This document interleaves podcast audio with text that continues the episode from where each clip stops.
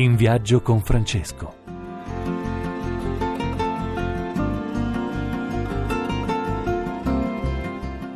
Buongiorno cari amici, buona domenica. Come va oggi la giornata? Immagino come sempre verso le vie del mare, verso la compagnia degli amici o a casa a preparare da mangiare, oppure chi va a messa. Allora, buona domenica, chi vi parla è Padre Enzo Fortunato. Avevamo detto nelle scorse puntate che avremmo affrontato insieme il tema dell'ambiente, ma qualcuno giustamente attraverso i messaggi mi ha fatto notare che il protagonista dell'ambiente e l'uomo. E allora vorrei affrontare con voi la sfida dell'uomo che abita l'ambiente con il professor Mimmo De Masi. Benvenuto professore. Grazie a voi dell'invito. E poi avremo con noi Ermete Rialacci, conosciuto perché è stato presidente della commissione del Senato sull'ambiente e oggi si occupa di ambiente attraverso una grande realtà, Simbola. Ne parleremo con lui. Si ha sfidati a guardare la coesione come competizione passione e ci ha soprattutto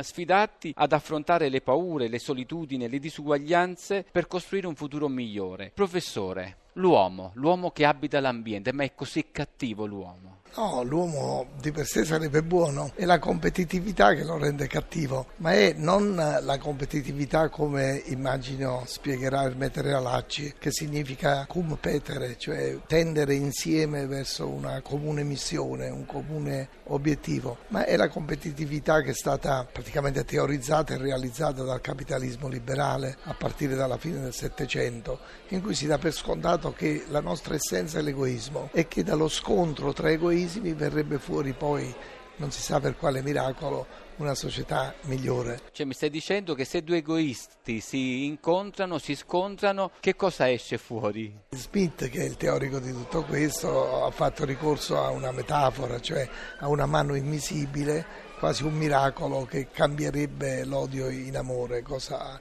impossibile, e, e, la competizione in crescita. Tutto questo poi che cosa ha determinato nella realtà? Ma due conseguenze interrelate tra di loro. La prima conseguenza è che L'economia si è mangiata la politica, la finanza si è mangiata l'economia e le agenzie di rating si sono mangiate la finanza. Per cui oggi poche agenzie di rating praticamente regolano le danze della ricchezza nel mondo. E da questa danza viene fuori la seconda conseguenza, che è come un piano inclinato che pende sempre da una parte e in quella parte ci sono sempre meno persone, sempre più ricche. Dieci anni fa 388 persone avevano la ricchezza di mezza umanità, ora sono 8 persone, quindi immagino che fra poco diventerà una sola persona. Si figuri Ma tu pensi che a questa, a questa prospettiva non c'è rimedio? No, c'è rimedio, gli esseri umani di fronte a tutti i grandi problemi prima o poi hanno trovato rimedio tanto più che c'è una situazione di fondo. Noi fra dieci anni saremo 8 miliardi. 8 miliardi significa non solo 8 miliardi di bocche da sfamare, ma 8 miliardi di cervelli che pensano. Gran parte di questi cervelli saranno istruiti, gran parte saranno interconnessi. Quindi noi avremo una massa di intelligenza umana che se è, è accesa anche dalla generosità, dalla bontà, potrà risolvere tutti i problemi. Quest'uno che rimane, secondo me, prima o poi sarà preso dalla consapevolezza che essere unici nella ricchezza è veramente un inferno, non è un paradiso. Diceva un grande scrittore Borges a un allievo che gli chiedeva cos'è eh, l'inferno e cos'è il paradiso. E lui dice ma il paradiso è questa terra. Dice allora maestro cos'è l'inferno? È vivere su questa terra che è un paradiso senza accorgersene. Non è facile pensare di andar via e portarsi dietro la malinconia. Non è facile partire e poi morire per rinascere in un'altra situazione mondo migliore.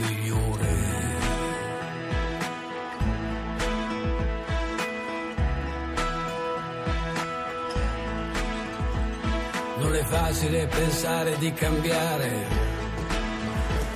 le abitudini di tutta una stagione, di una vita che è passata come un lampo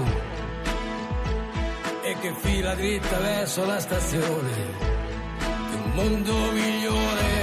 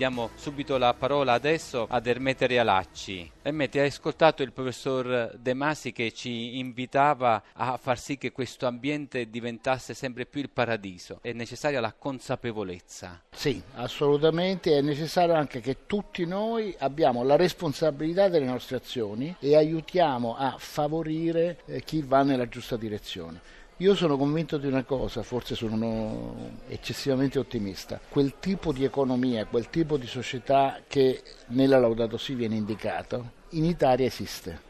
Non è tutta l'Italia, in Italia ci sono tante contraddizioni, appunto, ci sono illegalità, diseguaglianze, solitudini, povertà, rancori, ma c'è una parte importante del paese, anche una parte importante dell'economia italiana che è a misura d'uomo. Allora, su questo aspetto io mi vorrei fermare con te perché molte volte noi assistiamo dai mezzi di comunicazione e anche dalle denunce che Papa Francesco pone all'opinione pubblica che ci sono tutta una serie di realtà che non vanno, però pochi ecco, mettono in luce le cosiddette buone notizie, cioè una realtà che c'è, che è viva, che produce, che rispetta l'uomo. Ecco, io vorrei che tu mi parlassi un po' di questo oggi. Devo dire che a me era piaciuto molto uno slogan, se possiamo dirlo così, che c'era nelle Laudata Si quando si parlava di una riflessione drammatica e gioiosa due termini apparentemente in contraddizione. Questo dipende anche molto da come noi ci raccontiamo e anche come l'informazione racconta il nostro paese. C'è un passo del Talmud in cui si dice noi non vediamo le cose come sono, vediamo le cose come siamo.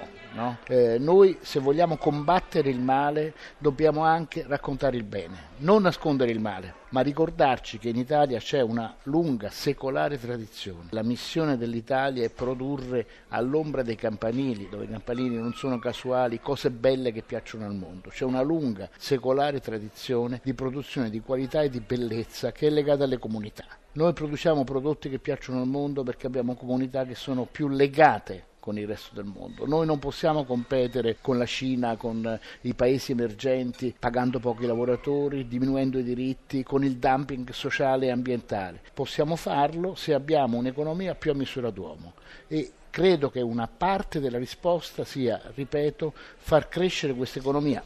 Tu col Simbola ti sei mm, occupato in questi giorni dell'economia delle imprese che si preoccupassero dell'uomo. Ecco, qual è la sfida e il cammino da percorrere allora? Riconoscerle, guardarli negli occhi, imprese ma non solo, per esempio nell'appuntamento cui anche tu hai partecipato a Treia abbiamo portato anche esperienze sociali importanti, penso ad esempio al lavoro straordinario che fa la Caritas di Benevento sia con le imprese sociali che con i piccoli comuni, abbiamo parlato di terremoto, di piccoli comuni ma abbiamo parlato anche di tante imprese che hanno capito che essere buoni conviene. Essere buoni conviene, questo potrebbe essere un po' il messaggio maturato nel tuo seminario. Sì, può essere questo perché c'è una caratteristica di questo tipo di economia che è quella di nutrirsi del bene di nutrirsi della bellezza, di nutrirsi dell'attenzione all'ambiente, di nutrirsi della sostenibilità, dell'innovazione, di nutrirsi delle migliori qualità umane, di usare quella grande fonte di energia rinnovabile e non inquinante che è l'intelligenza umana. E in questo l'Italia ha una storia. Se noi non trascuriamo questa storia,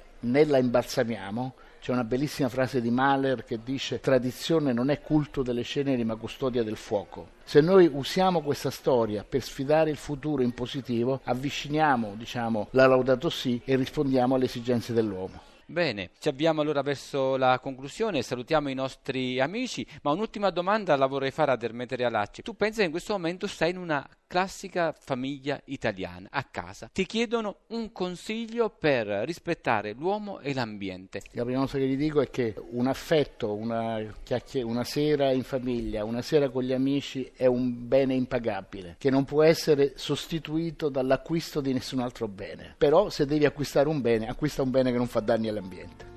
Bene, grazie Ermete, saluto i nostri amici, ci risentiamo domenica prossima, rimanete con noi su Radio Rai 1, vorrei ringraziare la regia di Massimo Quaglio, per chi volesse riascoltare può farlo sulla nostra app o sul nostro sito raiplayradio.it, anche sanfrancesco.org dove trovate un grande approfondimento su quello che abbiamo affrontato, per interagire con noi inviateci i vostri whatsapp audio, mi raccomando le vostre domande e i vostri argomenti. Sul 331 99 9931 351. Ripeto 331 9931 351. Cari amici, buona domenica e rimanete con noi su Radio Rai 1.